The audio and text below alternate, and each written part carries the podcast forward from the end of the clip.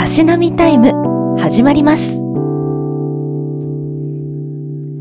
お酒のある暮らしとたしなみを語るポッドキャストたしなみタイム。始まりました。この番組は土曜の夜の静かな時間に明日も休みだからもう一杯飲んじゃおうかななんて気持ちに寄り添うようなそして明日の楽しみを少し増やせるようなそんなひとときを素敵なゲストの皆さんと一緒にお届けしていきます。実は人には言っていないけれど、長年たしなんでいることや、好きが高じて仕事になったプロのたしなみまで、様々な分野のたしなミストをお招きしてお話を伺っています。番組のナビゲーターは私、藤井美里香がお送りします。さあ、今回は今年9月に東京の大手町で開催されるお酒のイベント、若手の夜明けの連動企画で、全国から酒蔵の当主、蔵元の皆さんにお越しいただいてお話を伺っています。第22回となるゲストは、広島県の広島市で曲法を醸している曲法酒造の蔵元、浜村洋平さんにお越しいただきました。浜村さん、本日はよろしくお願いします。どうぞよろしくお願いいたします。お願いします。お願いします。では、私からはじめに曲法酒造についてご紹介します。1865年に創業した曲法酒造、今年で157年。大田川と根の谷川の水系に恵まれた場所に位置する蔵は、本日お越しいただいた洋平さんで7代目でいらっしゃるということです。はい。で、その昔、広島城と山陰地方を結ぶ物流物資物流の重要な拠点として海運も盛んだったというその町は今でもその名残を感じさせる立派な日本家屋が点在しています。え本日は蔵元であり杜氏でもある浜村さんにお話を伺っていきます。浜村さんどうぞよろしくお願いします。よろしくお願いいたします。はい。あの、はい、物流の拠点だったということですが、はい、えその川を通じて船で流通してたということですか、はい、そうですね。舟運といって船を使って運んでいってでまあ先ほどもおっしゃっていただいたようにこう宿場町として栄えたような場所でもあるので人物も流れてというような拠点でありましたね。はい。広島のその海からは大体車でどのぐらいこうギュッと奥に入ったところなんですか、ね、あそうですね。海から言ったら30キロとかですかねぐらいには距離はありますね。30キロって言ったら、はい、車だと？車だと海沿いだと1時間かからないかぐらいですかね。はいそのぐらいの距離。割と海からは離れててやっぱり山陰地方とこう結んで、はい、物流の拠点だったんですね、そうですね、お酒とかも運んでらっしゃったのかな、お酒もはい運ばれていましたね。あと木材とか今もこう街の中にはこう船着き場の跡が公園の中にあったりだとか、あそうなん、ね、やっぱりすごい水というのが特徴の街かなというふうに思います、ね、はい、山陰から皆さん広島城に収めるときに、はい、ここで休憩してそうですね。だったんですかね、うん、あとは島に抜けるときにちょうどまあ地形的に言ったらうちの蔵があるところはすごくこう平らな盆地なんですけれども、はい、ちからまたこう北の奥に行ってくるとこう結構山あいの道があるのでまずはそこで体を休まれて北の方に向かわれたりっていうのもあったかと思います。なんですね、はい、自然はどんな環境が広がってますか？そうですね。やっぱり本当に特徴的なのが水川ですね。川の日本の川に囲まれたというところで、蔵からすぐ歩いたらすぐ行けるようなところで鮎釣りが行われていたりだとか今の時期特に、はい、夏場ですかね、えー、そうなんですね。もう子供たちとかも遊べるような、はい、こう川ですか？そうですね。ちっちゃい頃は本当に小学校の時は川で遊んで、はい、近所の方にちょっと怒られてるとか。あ怒られるんですか？そうですね、まあ、ちょっと川のちょっと流れもきつい。そうですね。穏やかではあるんですけど、まあ、場所によって危ないところもあっうん、でもやっぱりちっちゃい頃その思い出っていうのはずっと頭には残ってますね、はい、じゃあ本当に川が近くて水も、ね、おっしゃると綺麗なところなんですね。そうですね。はいで山もねすぐ先ほどの話でもちょっと奥に行ったら山もあるということで、はい、そうですね、うん、盆地の地形なので本当に小高い300メートル400メートル級の山に囲まれたようなところで本当に自然広島市内なんですけれども、はい、こう鹿が本当に夜はこう群れで川の方をだっと歩いたりだとか。あ厳島神社の鹿とはまた別で野生の方の鹿が。はい広島市内にもいるので そうです。そうなんですね、うん、じゃあ結構野生的な本当に自然環境がかなりいい感じで残ってらっしゃるところなんですね。そうですね。広島市内にしてはやっぱり本当に自然の残っているっていうところはやっぱり町の特徴としてあるかなと思いますね。はい。そししてあの宿場町ということがありましたがその街道、はい、壁街道という中にあるんですかね、はいそうですね。旧国道になるんですけれども、うん、うん、本当に細い道で結構でも交通量は多くて。でうちが先ほどおっしゃってたように創業が157年目なんですけれども、えー、あとはもう呉服店さんだったりだとか、お醤油屋さんとかもあるような、えー、はい、街並みは特徴的かなと思います、ね、えー、壁街道と蔵っていうのはこう、はい、どういっという歴史と今まで一緒にこう残ってきたんですよね。そうですね、うん、本当にやっぱり昔はこう商店街としてその旧国道が結構栄えてはいたんですけど、はい、うん、今はちょっとそういった古民家だったりとか、改装されたカフェになっていたりとかちょっとまあ仕様は変わってはきてるんですけれども、はい、こうところどころに昔からのこう建物が点在しているような場所ですね。じゃあちょっと町屋作りみたいな、はい、ちょっと街並みも楽しめるあそうですね、そういう場所なんですね。うんそして、はい、あの蔵元で杜氏も務めてらっしゃるということですが、はい、その蔵元杜氏っていうとなんかどういう役割なんですか？そうですね。酒造りも大きく分けて、まあ、代表蔵元が代表取締役なんですけれども、えー、あとはこう酒造りのトップというところが、まあ、杜氏という職業で、まあ、普通今あるお蔵さんだとこう分業制というか社長さんがいらっしゃって杜氏さんがいらっしゃるっていうのが割と基本の形かなと思うんですけれども。はいはい、うちの方では私がどちらも勤めながら、なんとかいっぱいいっぱい頑張ってます。えー、いっぱいいっぱい。いっぱいいっぱいです。大変ですか？そうですね。やっぱり両立っていうのは、うん、でもやっぱりそれができることっていうのも本当に蔵に生まれて、こう自分が当時というやることも選んだので、はい、両方ともなんとか楽しみながらというか、はい、やっていますね。なんか大きさで言うと規模で言うとこう、はい、大きい蔵小さい蔵っていうと、はいはい、なんかこう規模はどうなんでしょううちは全国平均よりは少し小さいような形ですね。うん、じゃあ自分たちで、こうやってらっしゃって、で、まあ、蔵元と当時両方務めてらっしゃって。そうですね。はい。ところなんですが、目の届くところで全部。そうですね。やっぱり、うん、そう、人の手をこうかけた酒造りだったりだとか、うん、やっぱり量もちょっと少しずつは増やしていきたいですけれども、やっぱり無理なく、こう、今の質をこう安定的にレベルアップさせながら作っていきたいなというふうに思ってます。7代目におなりになったのは何年前ぐらいなんですか、はい、えー、っと、もう6年前ですかね。あ、7年前か。ですかね。はい。じゃあ結構もう長いですね。20代の半ばぐらいで。あそうです。26歳の頃でしたね。はい、そうですか。結構若いから、はい、皆さんついてきて、うん、くれるかなみたいなところはなかったですか？最初は。そうですね。最初はうんやっぱりまあねなかなか代表っていうのをいきなりというかまあ先代から引き継いだ形だったんですけどもうん。最初の頃は分からないことが本当に多くてですね。うん。でも本当にうちの会社にいる社員の方はすごい長年勤めてらっしゃる方も多いのでなんとかこう一緒に支えていただきながらやってこれたかなというふうに、はい思います。小さい時から知ってる方とかも結構、はい、ああそうです。本当そうです。小学校入る前から来てくれている社員の方もいらっしゃる。そうなんですね。そうです。じゃあそそれは心強いですね。これですね。ありがたいし、はい、えー、ではそんな7代目洋平さんがお作りになったお酒を本日お持ちいただいているということで、はい、早速乾杯に行きたいと思います。本日お持ちいただいたお酒は、はいはい、なんていうお酒ですか？純米吟醸太平というお酒で、はい、自分が立ち上げた太平というブランドになるんですけれども、はい、うちの今の定番商品の、はい、お酒になっています。うん、天下太平の安らかに平和の平と書いて太平ですかね。そうですね。はい。この名前はどうして？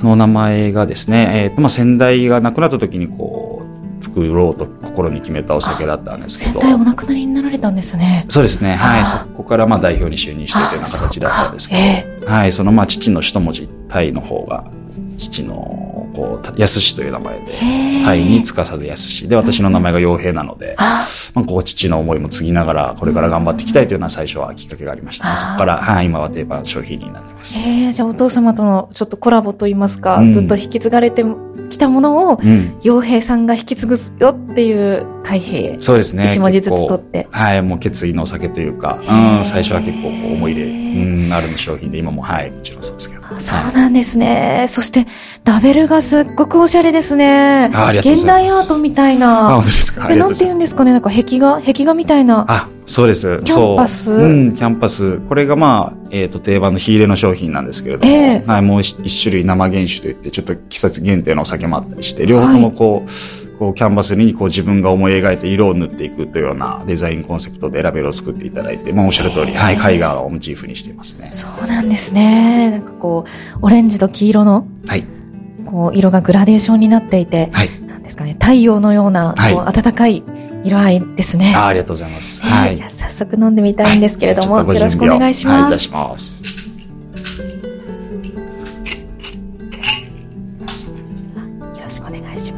はい、お次します。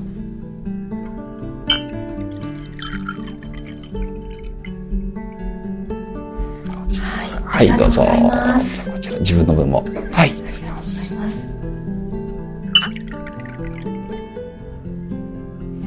いい香り。あ、美味しそうな香り。ありがとうございます。飲む前から、これ美味しそうって。ああ、嬉しいです。穏やかな香りですけど、はい、いい香りするかでは、いただきます。はい、乾杯。はい、本当に爽やかな香りで。ああ、美味しい。ありがとうございます。美味しい。はい。キュッて飲めますね。あありがとうございます。あ美味しい。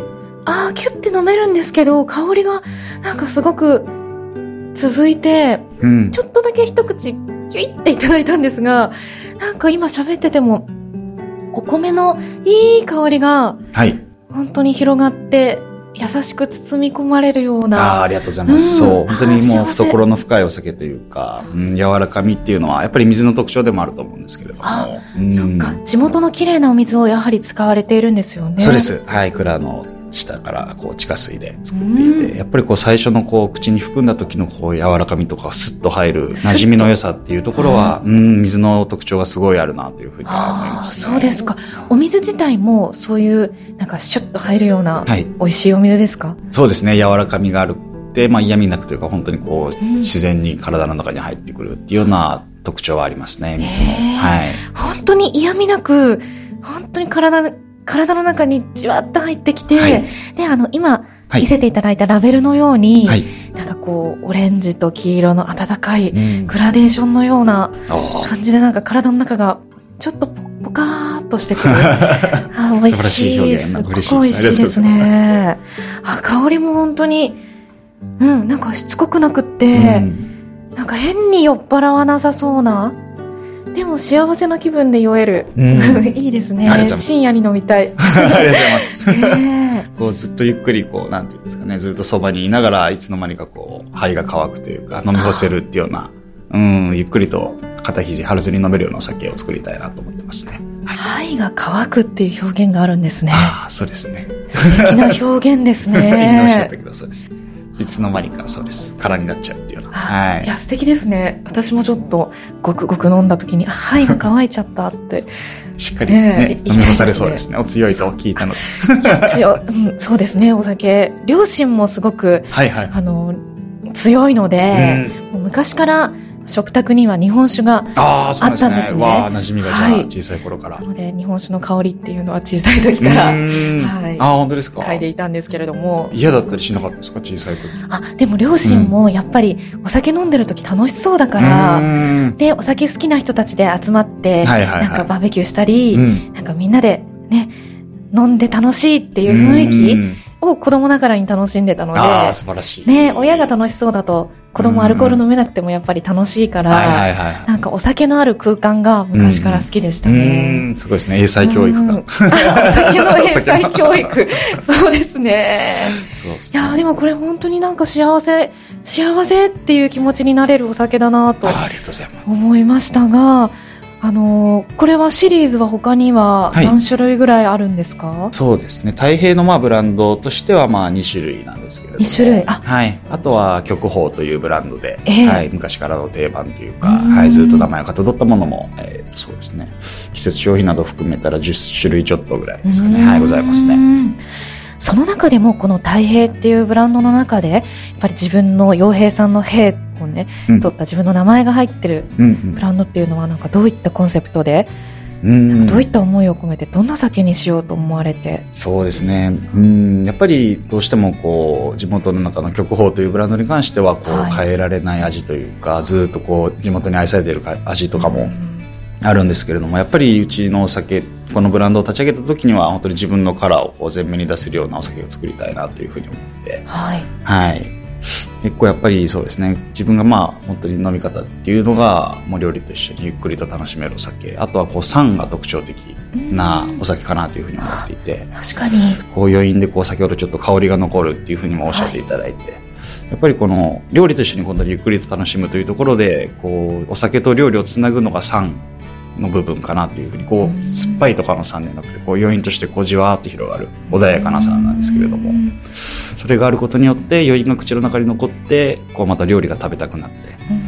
で今度はお酒を飲んでがこう繰り返せるようなところっていうところはやっぱり酸のこうつなぎ役料理とお酒のつなぎ役かなというふうに思うのでそこは大事に表現してますね。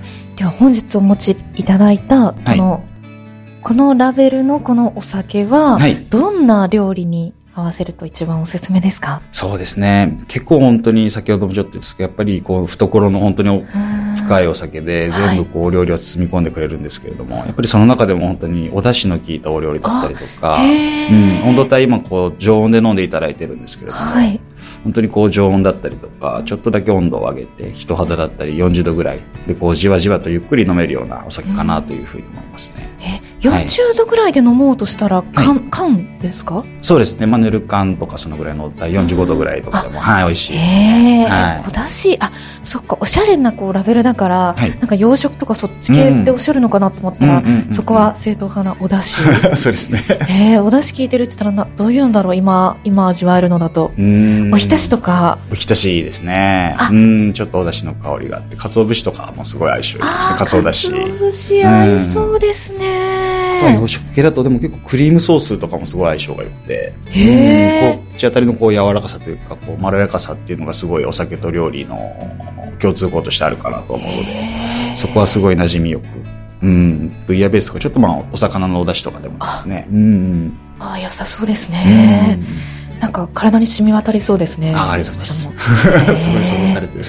すごく想像して、今、手元にないので、想像で食べてますね。クリームチーズと、あ、持ってくればよかった。ブイヤベース。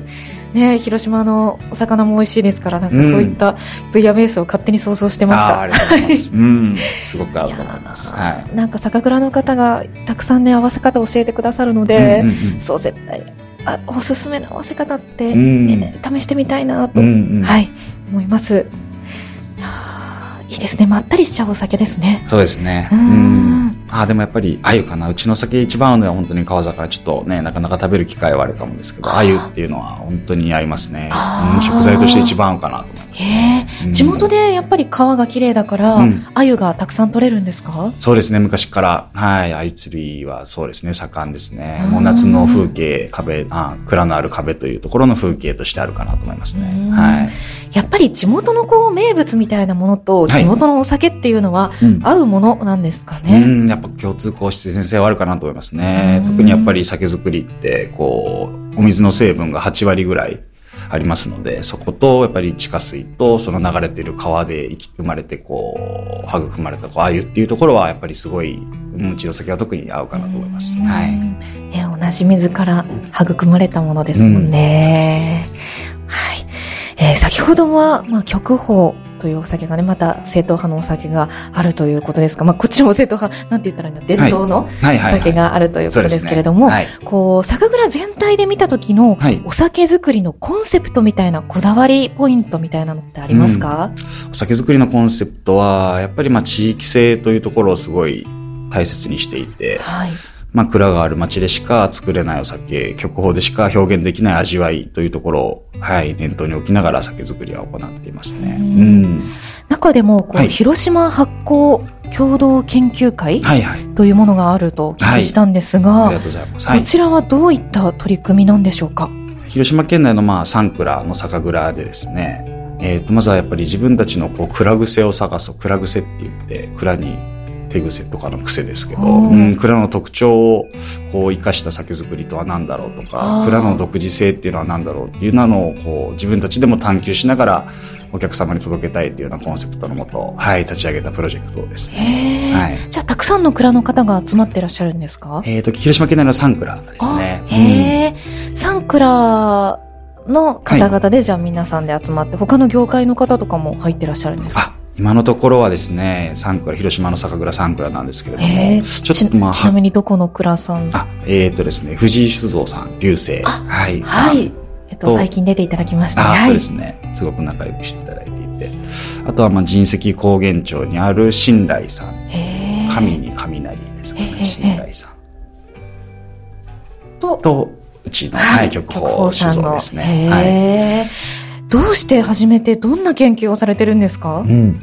最初の経緯としては、えっ、ー、と、まあ、広島県の酒造組合といって、こう、広島の酒蔵のこう団体の集まり、皆さん加盟している集まりがあるんですけど、その中でのこう、幹事メンバーというか、ちょっと一部で一緒にこう動いていったり、こう、イベントを企画したりっていうような3人の共通項があって、はい、で、その中で結構、まあ、お酒も飲みながら、ね、広島のお酒ってなんだろうとか自社のお酒ってどうだろうっていうようなコミュニケーションを取る機会がすごい多くて、はい、うん、そこでそうですね自分たちのこうそう特徴を探してみたいなというところで、まあ、もちろん、まあ、まあ動きでとしては今年のプロジェクトで言えば原料米だったりだとか、酵母とか麹っていうのが日本酒の中には主の主原料としてあるんですけれども、えー、それを全部統一してもう違うのはまあ、蔵のある水と作り手だけっていう。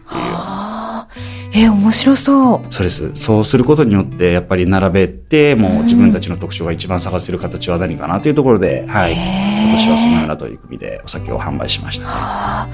こう、藤井さんにも、藤井酒造さんの藤井さんにも、先日その、蔵に住み着いてる、うんこう金が違うから、うんうんうん、その蔵ならではの酒ができるっていうお話伺って、ほーって木本作りについて、ちょっとほーって思ったんですけれども、はいはい、じゃあそれがすごく如実に現れる。そうです。なんか綺麗事だけじゃなくて、うん、本当にものとして、はい。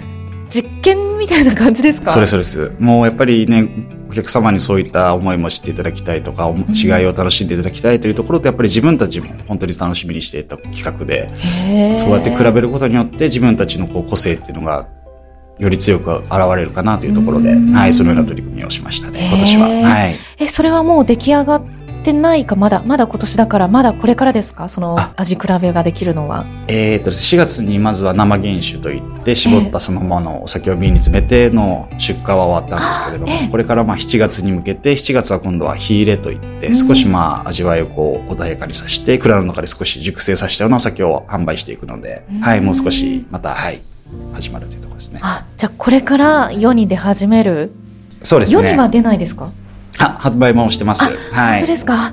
じゃあ、味比べができるんですね。そうです。うん、結構変わるものなんですかね？そうですね。とかも今の段階で皆さん味比べとかなさいました？はい。出荷したお酒に関しても、はい、味比べしまして、でも思ったよりも本当にやっぱり違いは出てきたかなというところは面白かったですね。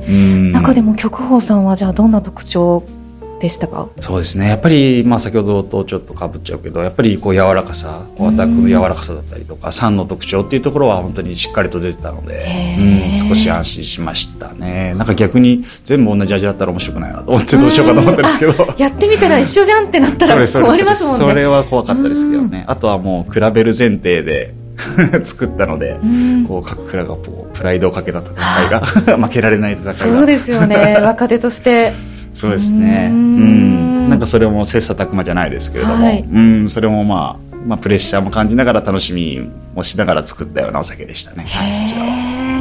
それはなんていうお酒の名前ですか？あ、えー、これから。はじめという開始の C ですかね。はじめというお酒で、まずはリリースし、はい、あ、漢字一文字、開始の C という一文字で書いてはじめ、はい、そうです。プロジェクトの指導も兼ねまして、そういったタイトルで、はい、販売いたしました。ああ、ちょっとはじめ、ね、皆さんちょっと探していただきたいと思います。私もちょっと探して、比べしてみたいですね、うんうん、なかなかね、そういったのがないかなと思うので、はい、味の違いをもしかしたらしっかりとこう感じられるかなと思うので、楽しみながら飲んでいただきたいですね。はい。はい、そして、あの、他には、なんかあの、はい、精米？はいはい、についてもすごくこだわってらっしゃるとお聞きしたんですが、そうです。はい。精米って、ね、あれですよね、お米をこう削るみたいな作業ですか、うん、そうです、お米を削って、まあ普段皆様が食べてる普通の白米も精米という作業はされてるんですけど、まあ精米機とかもコイン精米とかも。玄米に精米したりとか、具合によって、そうですね、はい、精米の。そうですね。で、まあ普段皆さんが食べてるお米に関しては、えー、っと、お米がまあ100%で丸くあったら、外側の8%ぐらいを削って、まあお米を92%残したものを皆さん今食べてるんですけれども、日本酒の場合はそれよりももっとお米を削って、酒造りをするというのが結構ベースにはあるので、はい、そういったところが結構日本酒の精米の特徴かなとは思いますね。私が知ってるぐらいの、本当に多分皆さんが当たり前に知ってると思うんですけれども、うん、なんか純えっと純米酒があって、うん、で吟醸、うん、純米吟醸がちょっと純米酒よりももっと削られてて、うんうん、お米のこう核みたいなところが、はいちょっと残ってて、はい、60%ぐらい残ってる？そうですね。60%以下とかその名称がどれだけ削ったかによって、まあ、名称が変わってくるっていうようなところでいろんな名前純米大吟醸とか純米吟醸純米酒とか、はい、名前が変わって大吟醸はいっぱい削ったみたいな。そうですね、うん、なんかこのぐらいの知識なんですけれども、はいはい、なんかこれで合ってます？合ってます。はい。精米の奥深さってでも他にもありますよね。そうですね。うん。この度の、まあ、初めに関しても使ったんですけれども、ええ、まあ、広島の佐竹さんって言って、精米機メーカーさんがありまして、え、そちらがこう、こう、新たな概念というか、はい、新銀という新しいこう精米方式というか、精米の概念を作られたので。え新銀どういう感じですか？えっ、ー、と、誠に銀ずるの銀ですね。あ、銀状の銀。あ、銀状の銀です。はい、そうです。新銀精米。そうです。へえ、はい、これはどういう精米の仕方なんですか？そうですね。従来であれば、まあ、こう、お米がまあありまして、長細い、まあ円形なんですけれども、うん、それをまあ均等にこう削って、えっ、ー、と、丸くするように、中心部分を残すように外側を削っていってたんですけど、うん説明がちょっと難しいな。うんでも今のところまですごくイメージできました。あ、本当ですか？はい。そうですね。そこを、こう、今までがと概念が違ったのが、こう、はい、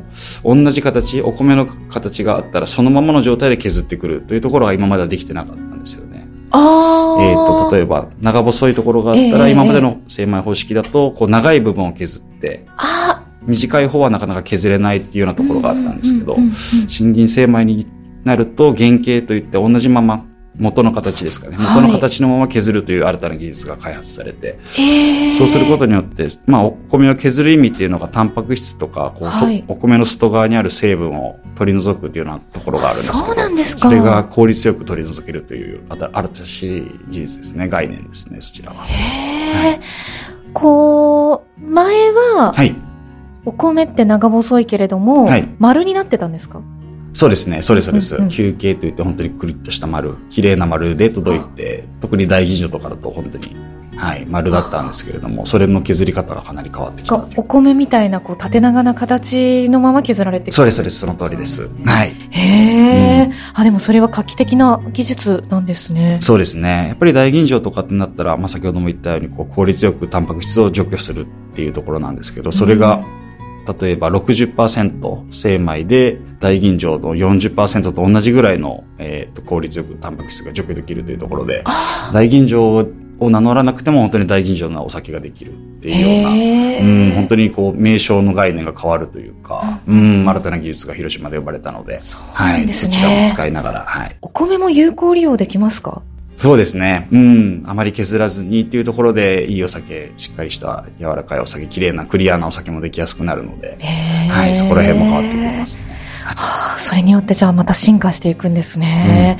うん、え、ちょっと素朴な疑問なんですが、はい、削られた後の、はい、この削りかすって言ったらお米さんに失礼ですけど、うんうんうん、その削った後の米ってどうなるんですか？食べるんですか？ああ、基本的にはでも、こう、肥料だったりだとか、飼料だったりとか、あとはオクラさんによっては、こう、おせんべいにされたりとか、っていうのもありますね。そんなのもあるんですか？ありますね。うんそうなんです、ああ、でもちゃんと有効利用されてるんですね。そうですね。はい。皆さんお米は大切にされてますもんね。そうですね。うん、農家さんとのつながりのね、お顔も浮かんだりもするので、やっぱり、はい、日本酒に関わるものとしてお米は大切ですね。はい。いや、ありがとうございます。えー、それでは、この番組、たしなみタイムという番組のタイトルにちなんで、はい、皆さんにたしなみを伺っているんですが、洋、うん、平さんのたしなみは何ですか？そうですね。たしなみ趣味好きなことは、そうですね。さっきもあったけど、鮎釣りだったりだとか。釣り？うん。川と遊んだり、こう、海に遊びに行ったりとか。あ、海は、広島の海。が多いですね。はい、そうですね。うん、でも、釣りだったら地元でできるんですよね。そうです、そうです。うん、もう目の前の川で、川までは歩いていけますか？もう本当にすぐですね。5分ちょっとぐらいでは、はい、行けるような場所で。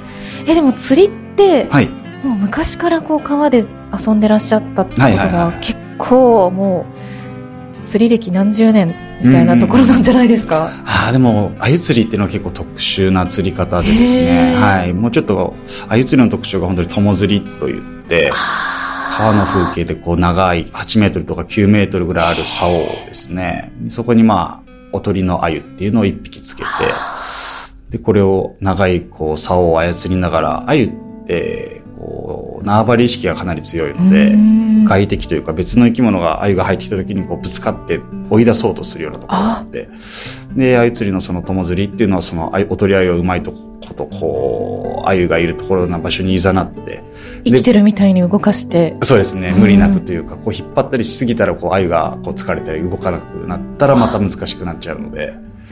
自然の流れの中こう緩やかにこう愛を導くみたいな感じですね。すごい。めちゃくちゃ難しそうですけど。いいんですよね。釣れるんですか？それはやってみたらすごい面白くて。うんなんかね海釣りとかもちょこちょこするんですけどやっぱり垂らしてこうね餌をこう、うまく引っ掛けてとかってもあるんですけど、やっぱなんかこう、自然の川の中をうまくこう生き物を操るっていう感覚が、もう鮎釣りはすごい特徴的だなと思って。で、そうなってうまくこう、縄張りに入ったところにこう自然の天然の鮎がぶつかってきてでおとりの鮎にちょっと針なんかをつけてるのでぶつかることでその針にこう、えー、と野生の鮎が引っかかって2匹を回収する。で釣り上げるっていうような釣り方なんですけど。そうなんですか、すごい面白いですね。へえ、私そういえば奈良で NHK 奈良にいた時に、はいはいはい、体験で鮎釣りさせていただいたことあるんですけど、はいはいはいなんかちょっと負けず嫌いなところがあるので、うん、ロケ班の人たちに睨まれつつも何時間も粘ったんですよ。はいはい、でも結局釣れなくて。難しいですよね。最初から釣れましたそう、最初ありがたいことにちょっとインストラクターの方みたいなのにしっかりついていただいて、えー、まあ壁の街のインスタグラムとかのこう取材だも兼ねて、イベント最初の企画だったので、そこですごいしっかりと教えていただいたのはありがたかったですね。そこで釣れた喜びっていうのが味わえたのでハマった要因かなと思いますじゃあ今では時々そのたしなみで釣りに行かれて、はい、そうですね。一、日に何匹ぐらい釣って帰るんですか？ああ、でもどうでもあんまり多くはないですけど、5匹とかは釣って。うん。何時間ぐらいかけて5匹？時間は結構長いことありますね。5時間。1時間1匹か。そうなんですよ。難しいところですね。雨だとなかなか釣れないし、夏はまあ日が良かったらすごい暑かったりだとか。ですよね。そうです。でもその、鮎と、はい、きっと合うんでしょうね。そうです。その湯もいいですよね。はい。自社で作れたお酒と、はい。その鮎と自分でこう美味しく食べるときはすごい楽しい。ね鮎って、絶対その自分で釣った鮎って、はいはい。あの、内臓まで食べられるんじゃないですか？うん、食べますね。で、水が綺麗だから。うん。ウルカって言うんですかね？ウルカはそうですね。ウルカでも作られてるところもありますね。うん、な肝づけて、そう、お酒に抜群に合いますよね。あれは。いいですね。何で食べるのが一番好きですか？はい、ああ、でもそうだなまあ、塩焼きか、背干しって言って、まあ、刺身みたいな形。背干し？はい、そうです。うん。背干しって、三枚おろしみたいな感じで。そうですね、さばいて、本当にお刺身で食べる。本当に鮮度が良くないとなかなかできない食べ方であると思うので、天然鮎は、はい、そのように、まあ、町の名物じゃないですけどね。うん、鮎のシーズンになってくると、それも楽しみにしながらっていう。はい、そうなんですね、うん、そうです冬場がどうしても酒造りだと、蔵にこう閉じこもりっきりなので。ああ、そっか。そう、夏場はいろんなこう自然と遊ぶのがすごい好きですね。へえ、はい、川街道に行けば、はい、そういう鮎のお刺身とか鮎料料理も結構出されてるんですか？あありますね。ああいうの、はい、専門店さんとか、川魚の専門店さんとかも、はい、今も残って長いこと、はい、営業されてますね。じゃあそこで曲法も出されて、皆さん一緒に楽しまれてるんですね。すねいや、いいな絶対合いますね。合います。ぜひぜひ遊びに。ちょっともうすごく想像してしまいました。また、あゆのことを。お昼時なんでね、お腹も空いてくる。ねえー、そしてじゃあそんな洋平さん、はい、5年後10年後にチャレンジしたいお話を聞かせていただけますか？はい。そうですね。今ちょっと動いているプロジェクトでもあるんですけれども、えーと、お米作り近隣地域でのお米作りというところに取り組んでいて、はい、蔵がある場所があんまりこう田園というかあんまり田んぼとか多くない場所なんですけれども、うちがまあもともと広島のお米しか使わないというふうに決めながら広島県のお米をうまく生かした酒造りをやってたんですけど、やっぱり近いところでできたお米を使ったお酒造りがしたいなというふうに昔から思っていてで、えっとちょっとまあ土砂災害ですかね、えっと朝北区朝南区の土砂災害っていうのがもう8年78年ですかね、前にあったんですけれども、はい、その時に使えなくなってしまった土砂で使えなくなってしまった休耕田を使ったお米作りのプロジェクトというところようやく動き始めたところで、うん、そうなんですよ。場所的には近いんですか？そうですね。その時には蔵の方もこう浸水があったりだとか田んぼももう車で15分ぐらいのところにはなるんですけれども、うん、そこで一緒に、はい、団体の方とまあ、自分たちもこうお米作り、えーと、田植えだったり稲刈りとか、あとは様子を見に行ったりだとかすごい一緒に取り組めてるっていうところをこうプロジェクトとして広げていきたいなというところはありますね。うん、そこのお田んぼを使ったお米を使って、はい、じゃあまた新たなお酒が生まれる、はい、はい、そうですね、ね、うん、ようやく今年あ前期ですか。はい出来上がったお酒が1本目ようやく1年目のお酒なので。えそちらは何ていうお酒ですか？そちらが、えーと大林千年ですね、はい、大林という地域なんですけれども、えー、大きな林で大林、はい、で千年というのがもともとそのプロジェクトが始まったきっかけがなかなかこう結構山あいの集落みたいな場所なんですけどこう移り住む方がかなり多くて高齢の方も多くてちょっとこう人数が減ってしまっているような場所だったので、はい、それをもう千年先も集落として残せるような環境だったりとか、うん、町のにぎわいというところを目指して、はい、大林千年というような名前を付けていますね。休耕田だったところがねまたそこに緑のね稲が植わってっていう景色が広がるとまた活気も出ますよね、はい、そうですね。ね、皆さんがそのプロジェクトで集まってるっていうのもね、はい、なんか土地の神様とか、まあ、地元の人にとってもすごくいいでしょうね、うんうんうん、そうなんですよね。なんか周りの方がいきなりまあ始まったプロジェクトなんですけどすごい近隣の農家さんだったりとか周りの方も応援してくださって、はい、でお酒ができた時も、ね、自分の地域でできた米でお酒じゃーってこう皆さんにこう、ね、自慢されるっていうのがなんか自分もすごい嬉しくてですね。うん、みんなの期待を背負いながらそれもなんとか プレッシャーをもういい意味のプレッシャーですかね。いいものが作りたいなっていうような地域をこう PR だったりとか伝えたいなっていうような思いがすごい乗ったお酒が出来上がったのでそういったところでやっぱりまあ農家さんももしかしたらそのお酒が出来上がって飲まれてそういった活動があるというところを知っていただいて、はい、その地域に住んでいただいてうんその地域をやっぱり地元を PR したいなって伝えたいなという思いから、はい、それをどんどんどんどん広げていきたいなというふうに思っていますね。はい、なるほど。ありがとうございます。ありがとうございます。いろんなチャレンジをされている洋平さん7代目でしたけれども、えー、今年の9月21日から24日まで東京の大手町中通りで開催される日本酒イベント若手の夜明けにも出展される曲宝酒造さん。ぜひ会場にお越しいただいて曲宝をお試しいただければと思います。洋平さん、本日はありがとうございました。ありがとうございました。